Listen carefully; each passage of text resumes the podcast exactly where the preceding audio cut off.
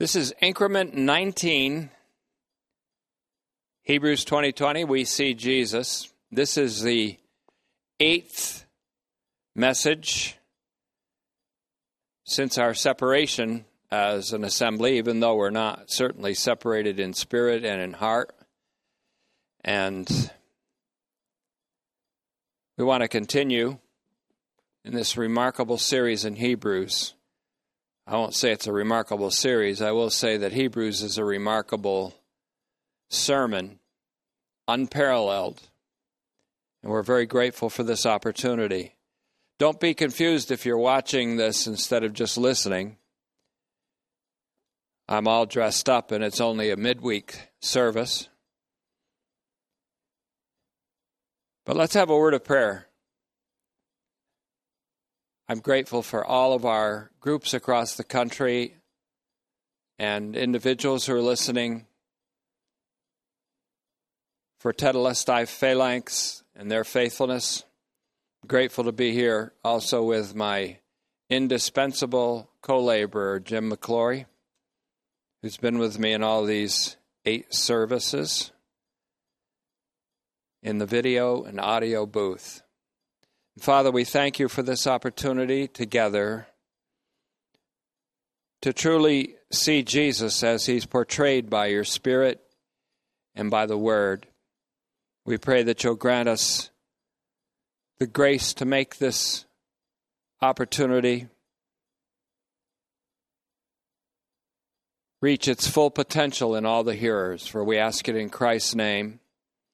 And as we pray today, of course, for the rulers, the leaders of our nation at this special time of crisis, that you'll cause them to look to you, that you'll grant them a wisdom that is beyond their wits. We ask this in Christ's name, amen. As we approach Good Friday, as it's called, we remember that before he was crowned with glory and honor, Jesus' head was crowned with a crown of thorns, and that his feet were impaled to the cross before they rested on the footrest which his Father provided. This footrest consists not only of all his enemies, but of all his enemies who have been reconciled who will have been reconciled to God in him. And beneath his feet are all things universally. It is the mystery of God's will to bring everything together in Christ. That's Ephesians 1 9 and 10.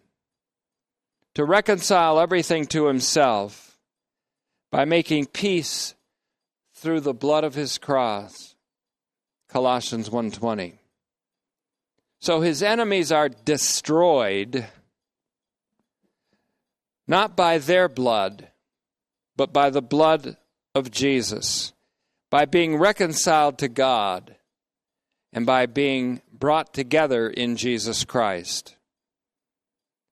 The exception among all these enemies is death.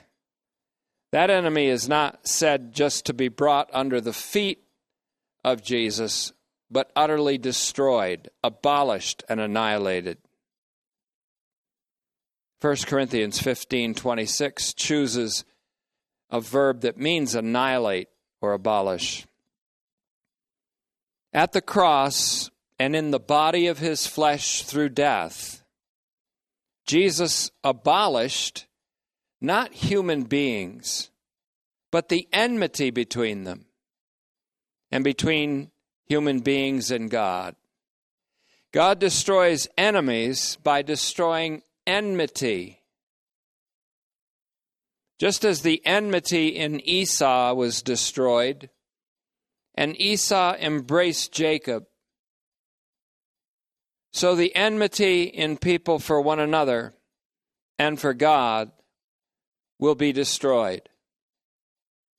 The same is true for the kings of this earth and for the nations and the peoples. In the exordium of Hebrews, the initial exordium is Hebrews 1 1 through 4. We saw the phrase tapanta, T A P A N T A.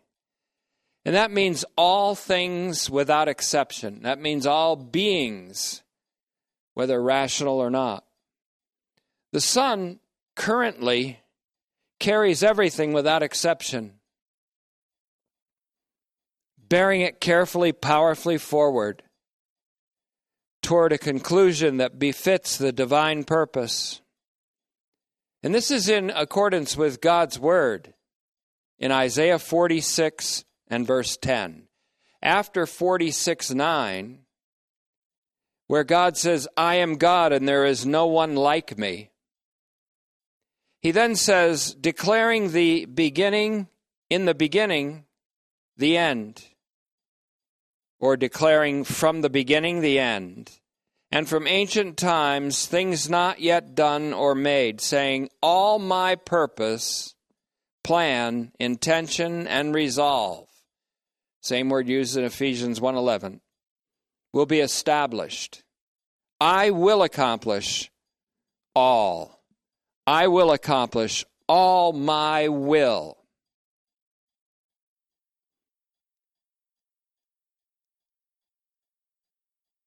And in Isaiah 49, verse 6, flipping the script a little, God says to his Son, to his anointed, to Christ, It is not enough for you to be my servant, raising up the tribes of Jacob and restoring the protected ones of Israel. I will also make you a light for the nations. Notice that. A light for the nations. My salvation to the ends of the earth. Fascinatingly, the word for salvation in the Hebrew text is Yeshua, the name for Jesus. The Greek text has soteria, salvation. The psalm composer doesn't disagree with this at all. In Psalm 22, verses 27 to 31, this is what the scripture says All the ends of the earth will remember and turn to Yahweh, the Lord. This proves the success of Isaiah 49 6. All the families of the nations, please notice that reference, all the families of the nations will bow down before you. For kingship is Yahweh's, the Lord's. He rules over the nations. All who prosper on earth will eat and bow down. All those who go down to the dust will kneel before him, even the one who cannot preserve his life. That's referring to Jesus, of whom they said while he was crucified, He saved others, he cannot save himself. They spoke the truth there. He could not save himself, for he was, in fact, saving all in his dying and death. Verse 30 goes on to say in Psalm 22 A seed will serve him. The future generations will be told about the Lord. They will come and tell a people yet to be born about his righteousness, what he has done his righteousness, what he has done. What he has done is his righteousness. His righteousness is his all saving act. Now, right from the initial exordium of Hebrews, which is Hebrews 1 1 to 4, Hebrews 1 5 then launches a cascade of references to the Greek text of the Hebrew Scriptures. That cascade, also known as a florigelium, goes all the way through 113. The first two of these references are both in Hebrews 1:5. They both deal with the Son. They are Psalm 2:7 and 2 Samuel 7:14, which is also found in 1 Chronicles 17:13. The first is from a psalm, the second is from an oracle spoken to David by Nathan, a prophet in whom God spoke long ago. Both the psalm reference and the excerpt from Nathan's oracle have to do with the one whom God calls uniquely my son. God, who spoke in the prophets to the fathers long ago, Hebrews 1 1, has spoken and still speaks in these last days in his Son. He still speaks in his Son. We can almost hear Jesus say, These are written about me, from Luke 24 44. Just as he said this to his disciples after he was raised from the dead. And just before, quote, he opened their minds to understand the scriptures. Luke 24 45. To have our minds opened by Jesus is to have the eyes of our heart or the eyes of our understanding enlightened to see Jesus in the scriptures of what we call the Old Testament. Hebrews is a perfect place to be if you want to see Jesus in the Old Testament scriptures. Psalm 2 7 is written in the context of a son who is also an heir. Please notice this Psalm 2, Psalm 2 7, cited in Hebrews 1 5, is a psalm in which the son is also called the heir. For to the same one whom God says, You are my son, today I have begotten you, he then said to him, Just ask me, and I will give you the nations as your inheritance, and the ends of the earth as your possession. That's Psalm 2 8. So when a, a psalm or a passage of scripture or a verse or even a phrase is sometimes cited in the New Testament, we should look at both ends of that, check out the context of that passage, that quotation. Now, this psalm resonates with the exordium, where it says that God appointed the Son to be heir of all things. Ask me, and I'll give you the nations for your inheritance and the ends of the earth for your possession. Flowing together with Psalm 2 7 is the part of Nathan's oracle that says, I will be to him father, that is, father by name, and he will be to me son, that is, son by name. As father is the name by which the son calls God, so son is the divine name by which the Father calls this unique Son. The PT, that's what I call the author of Hebrews, a pastor theologian, the PT puts a point on this with regard to the angels. He says, About which of the angels did God ever say, I will be his father, and he will be my son? The point is, God never said that about an angel, just like God never said to any angel, You are my son, today I have begotten you. In both of these references, we see Jesus. Psalm 2 begins with the identification of a conspiracy by the kings of the earth and by the very nations that this son was to inherit. They conspire to dethrone Yahweh and his anointed king, says Psalm 2. This prophetic picture was fulfilled in the collusion of the leaders of Jerusalem, headed up by Caiaphas the high priest and the procurator of Rome, Pontius Pilate, a conspiracy to crucify Jesus.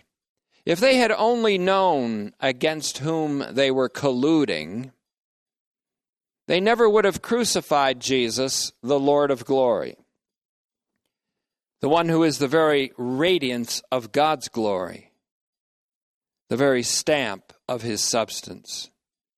By crucifying Jesus, they enthroned Yahweh and the very anointed one whom they were attempting to dethrone.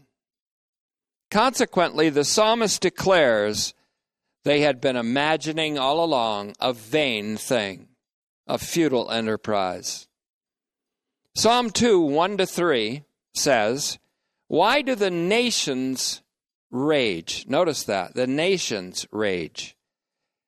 Why are they violently moved, is what he's saying. And the peoples conspire in vain.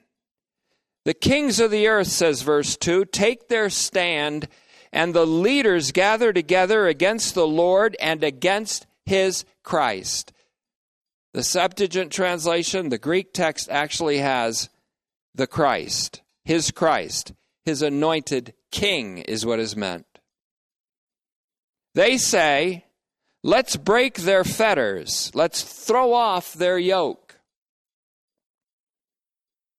Why would we want to throw off a yoke that's easy, a burden that's light? Well, they think they can depose God's Christ.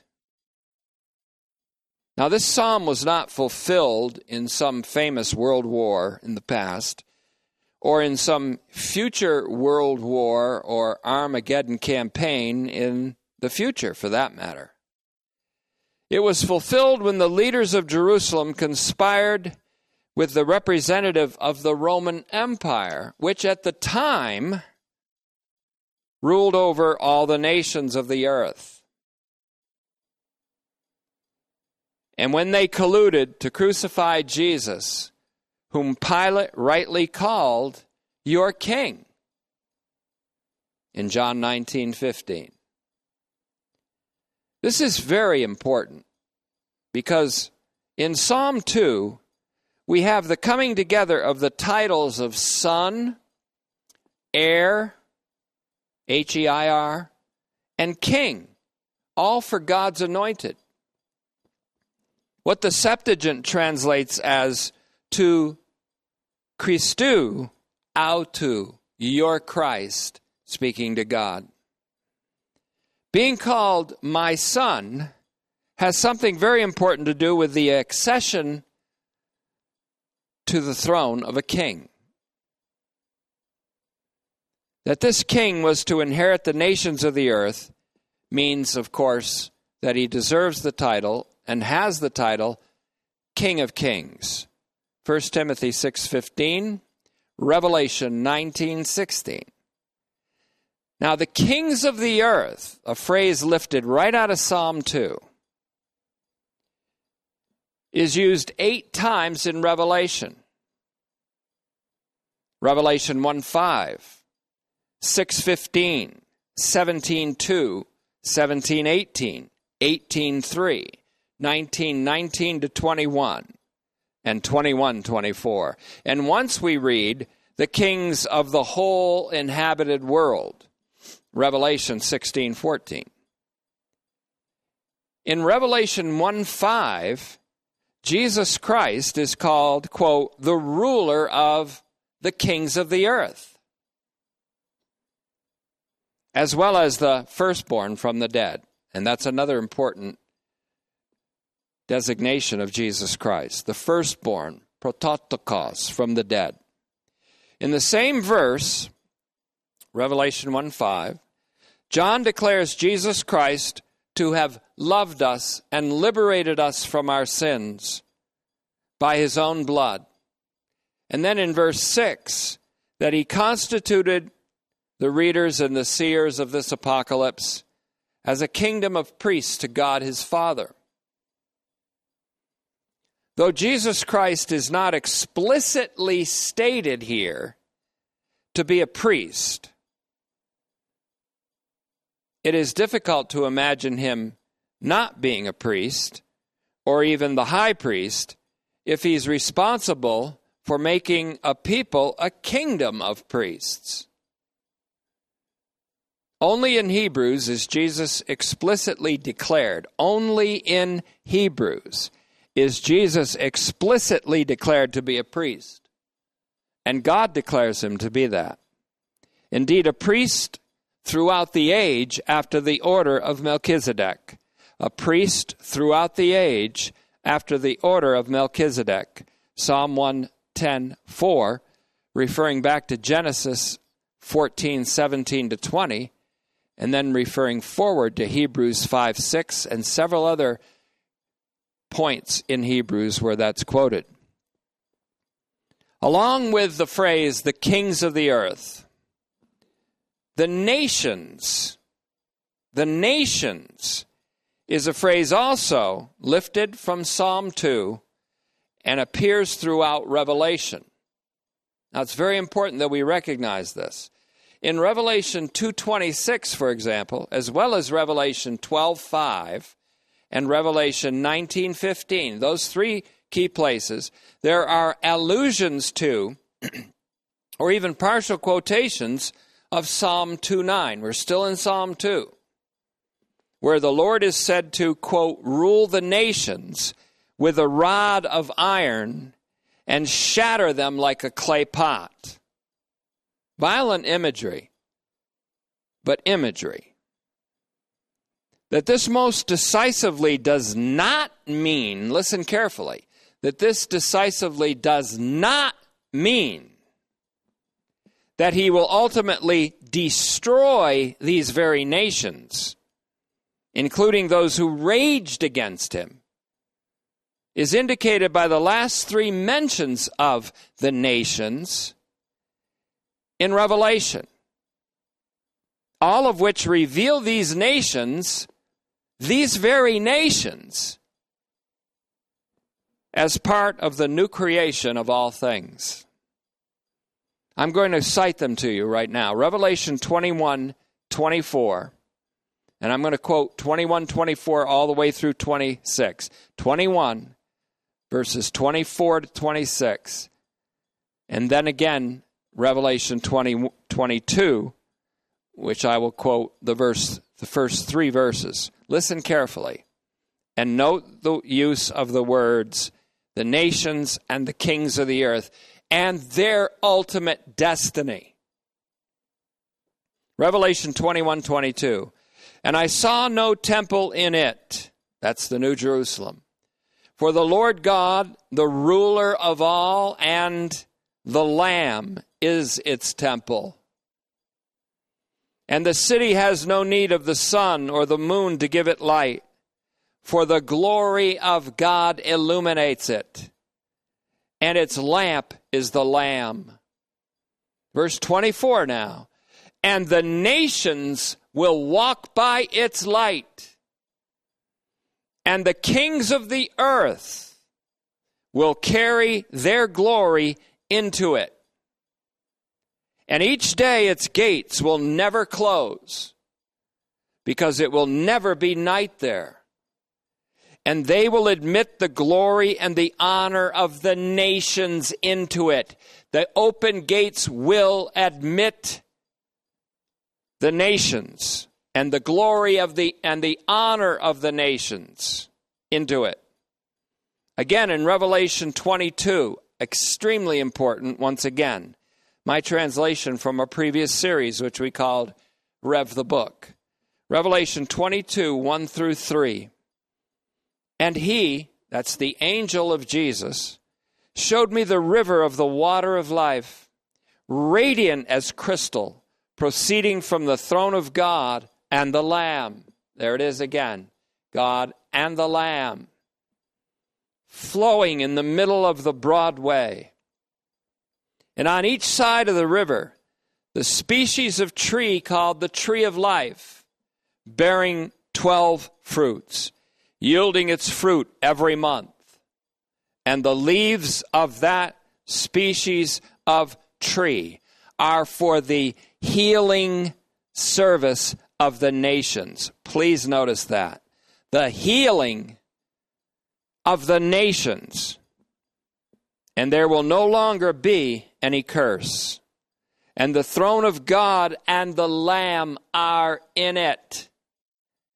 And his slaves will serve him, his servants will serve him. The highest form of service, imperial slaves of the King of Kings, willing servants. Now, to pause just for a moment, the healing of the nations is an, ex- an especially powerful phrase. Given that at the moment I'm speaking, at least 182 nations of this earth have been affected by a plague. Our prayer in this Holy Week is for the King of Kings to heal the nations.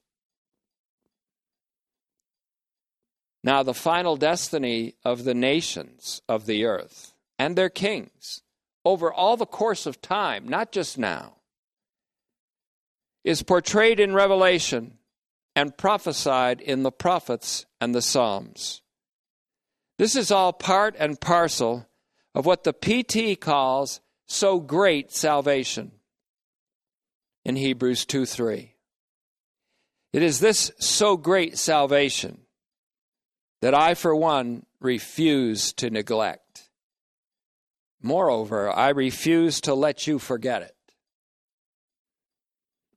Back to Psalm 2.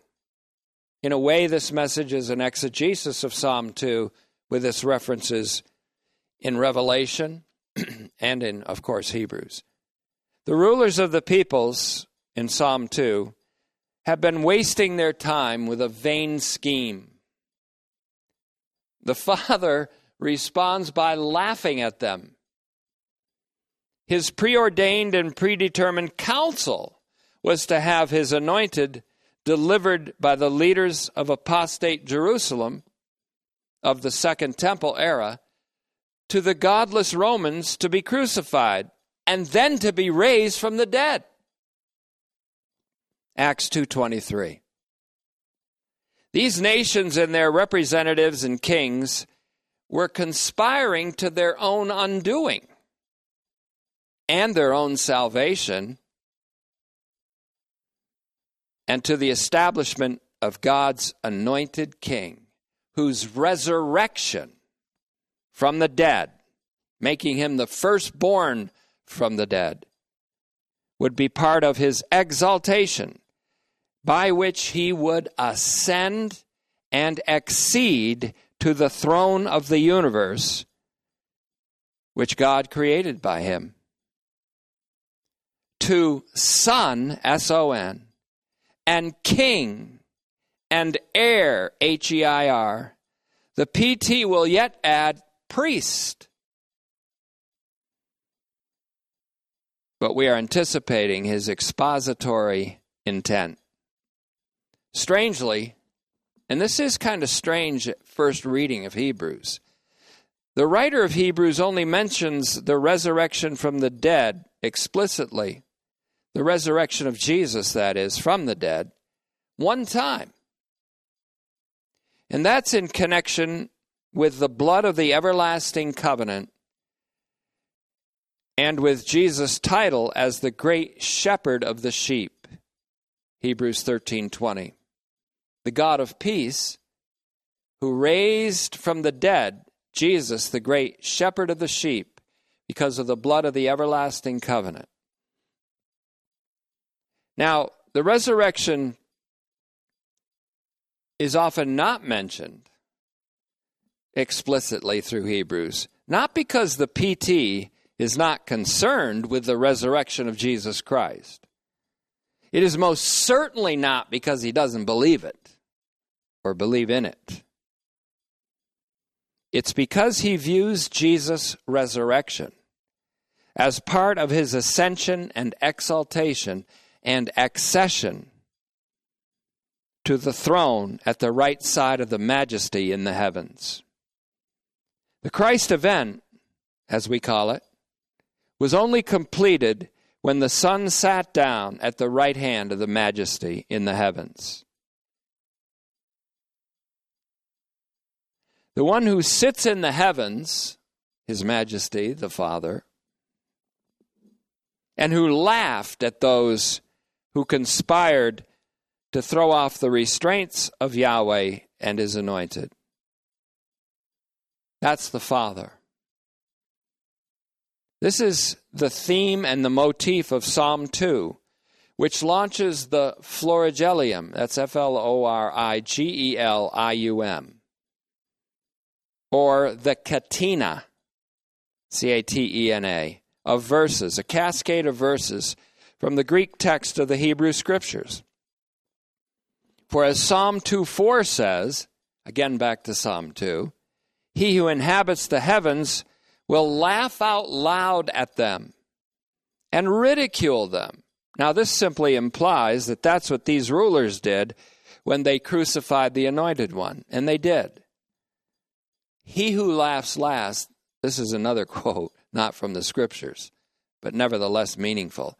He who laughs last laughs best. He who inhabits the heavens, as Psalm 2 calls him, is the same as the majesty in the highest height, as Hebrews calls him.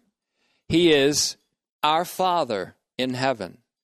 He is our Father in heaven, to whom we pray, Let your kingdom come. Let your will be done on earth as it is in heaven. The Father is the majesty, next to whom the Son sits in the heavens having made purification for sins. The purification of sins, and please note this and hear this and register this in your soul. The purifications of sins has the same universality as the reconciliation of all things which would have been impossible without the act of the purification of sins. The purification of sins by the Son is the act of an age abiding priest. And this is the theme that the PT intends to develop. The one who is son and heir and anointed king is also, quote, the priest throughout the age after the order of Melchizedek, Psalm 110.4. This is the additional disclosure that the PT intends to bring before his readers. The additional disclosure that they need to be incentivized to carry on, to run the race of this agona, which is the critical juncture of two aeons. That's where we are right now, in the agona, in the juncture of two clashing ages. We have a race to run during this agona, within this agona. Let's run it without impediments, weights, and the sin of unbelief that so easily ensnares and trips us up. Looking unto Jesus, the beginner and the finisher of faith's race, who endured the cross thinking very little of its shame and disgrace, and is now set down at the right hand of the Father. Exalted. Now, when we consider the purification of sins, we are concerned with the removal of sin, and that's what it means the removal of sin in Hebrews 9:26. We are thinking of the taking away of the sin of the world, the taking away of the sin of the world, of the whole cosmos in John 129. As John the Baptizer said, Look, there's the Lamb of God who takes away the sin of the cosmos, the sin in all the world, the sinfulness of the whole universe, that which causes its entropy. The purification of sins, therefore, is akin to the restoration of all things in Acts 3:21. The universal regeneration in Matthew 19:28. The making of all things to be new by the enthroned one in Revelation 21:5. The reconciliation of all things in the heavens and on earth in Ephesians 1:10 and Colossians 1:20. In the anointed one None of these things, including the time of correction, as it's called in Hebrews 9:10, or the rectification or justification of all, as it's called in Romans 5:18. None of these are possible without the removal of sin. Neither can our race be run effectively without our putting off from ourselves every weight and the sin which so easily ensnares us and trips us up. Again, Hebrews 12 1 and following. Back to Psalm 2, still again. It is important for a proper interpretation of the meaning of the formal and solemn declaration of God to the Son. You are my Son, today I have become your Father. This is the solemn declaration of a king to a king, of God the King to his divine and human representative. It is what a king is told when he inherits the throne in a formal accession ceremony, when he ascends to sit on the throne. This is part of the royal ideology of Israel, the royal policies and philosophy of Israel in this case is what the father says to his son when his son sits down at his side. In that sense, the son therefore inherits a name, as we've seen, and with that name, a title and authority that is higher than any of the angels, including the archangels. You are my son. Today I have begotten you, is another way of saying Take your throne, son. You are king. Here there is an intimate connectedness of Psalm 2 7 with Psalm 110.1, which is alluded to or quoted several times in Hebrews. In Psalm 110.1, the Father says to his royal Son, Sit at my right hand until I make your enemies a footrest for your feet. It's quoted in Hebrews 1:13 and also in 10:13, much deeper in the epistle. This verse in turn is intimately connected to Psalm 8, 4 through 6, which is quoted in Hebrews 2, 6 through 8, from the Septuagint of or the Greek text of Hebrew of Psalm 45, 6, and 7. Where to the Son, the Father says, Your throne, O God, is forever and ever. We see a creative tapestry here being woven throughout the discourse in which exposition is intervo- interwoven creatively with exhortation, something we saw a little bit in last time's message.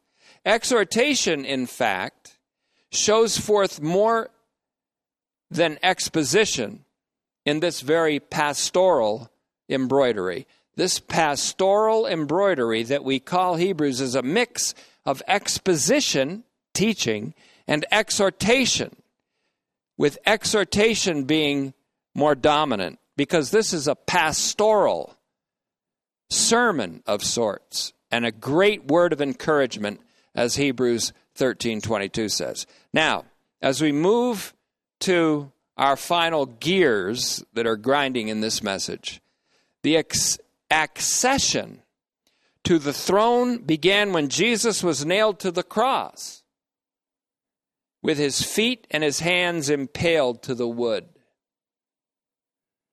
Above his head was the placard that read, This is Jesus, King of the Jews.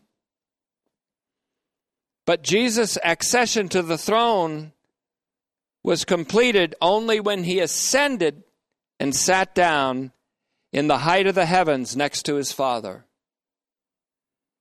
This is a cause for great celebration. But there's more. There's also a reason for great comfort because this king is also a priest who represents us, who makes intercession for us, who advocates for us, who runs to our aid, who helps us. He's a faithful and merciful high priest, according to Hebrews 2:17 and 18. After laughing, the Father rebukes the nations with their kings, and then it says he terrifies them in his fury. When did that happen? Well, it happened when darkness descended over the land when Jesus was crucified. That darkness was followed by an earthquake that shook Jerusalem and tore the curtain between the holy place and the Holy of Holies of the earthly temple. Matthew 27 45 to 51. It shook some graves too. And a whole bunch of saints were resuscitated from the dead, came forth like Lazarus, and wandered around the city. That was terrifying to the nations and their kings. This happened just as the veil which is Christ's flesh in Hebrews 10:20 was torn to reveal the way to the heavenly holy of holies, not of this creation. Hebrews 9:11. Back to Psalm 2. This is ending up being kind of an exegesis of Psalm 2 as well as a furtherance of our study in Hebrews. In 2 6 of the Psalms came the revealing declaration. Yahweh says, quote, I have installed my king on Mount Zion, my holy mountain. I have installed my king on Zion, my holy mountain. The Greek text actually has the Son speaking in this verse, who says, But I was appointed king by him on Zion, his holy mountain. In one case, the Father speaks. In another, the Son responds. And this is important because there is an ongoing conversation or dialogue recorded in Hebrews between the Father and the Son, which we'll see. There it is. You are my Son. Today I have begotten you, and I will be to him Father, and he will be to me Son. These are both said on the occasion of the Son taking the throne of the universe. None of the angels were ever called my son like that. No one but Jesus was ever called son by the Father in accession to the throne of the universe as heir of all things. When we look to see who is on that throne, we see Jesus crowned with glory and honor. The Son is the same Son who is called the firstborn, prototokos, in Hebrews 1 6.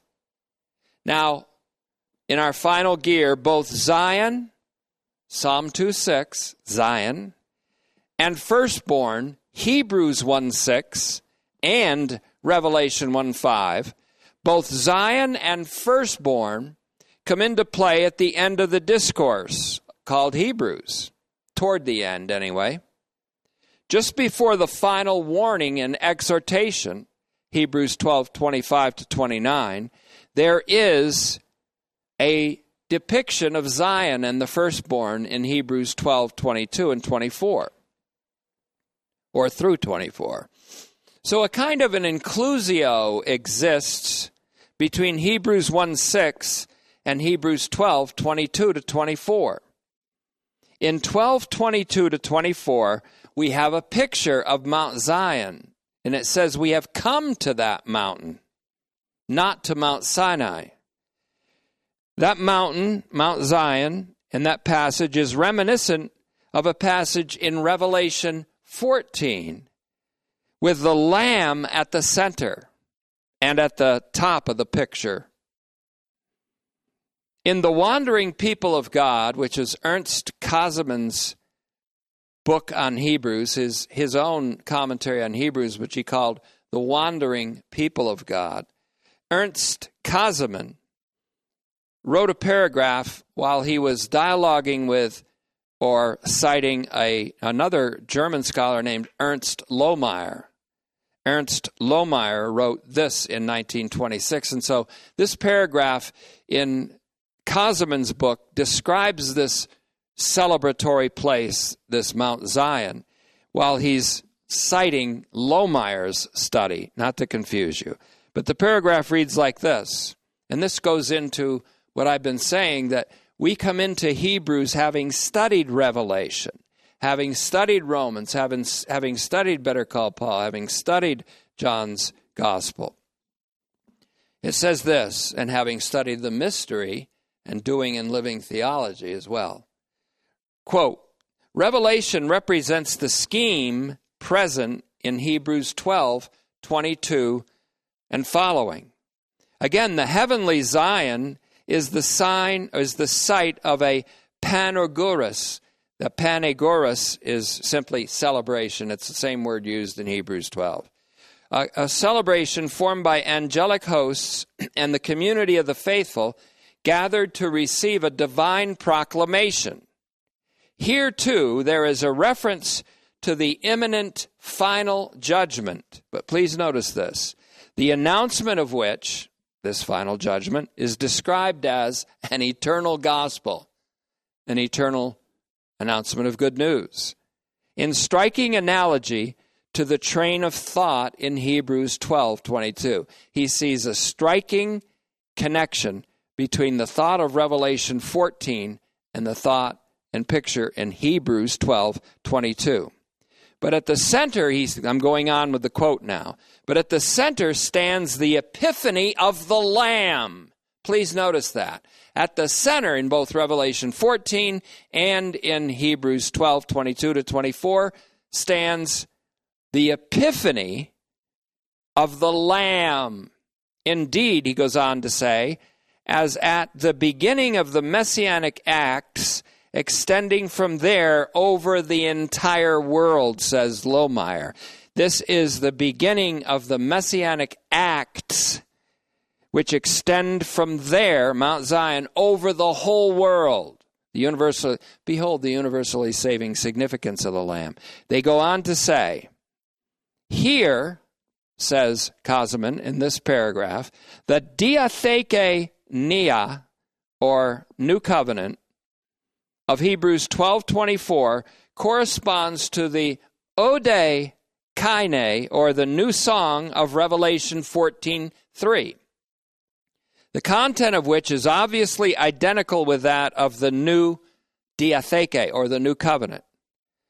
But all of Revelation 14 and I'm moving to a close here for this message.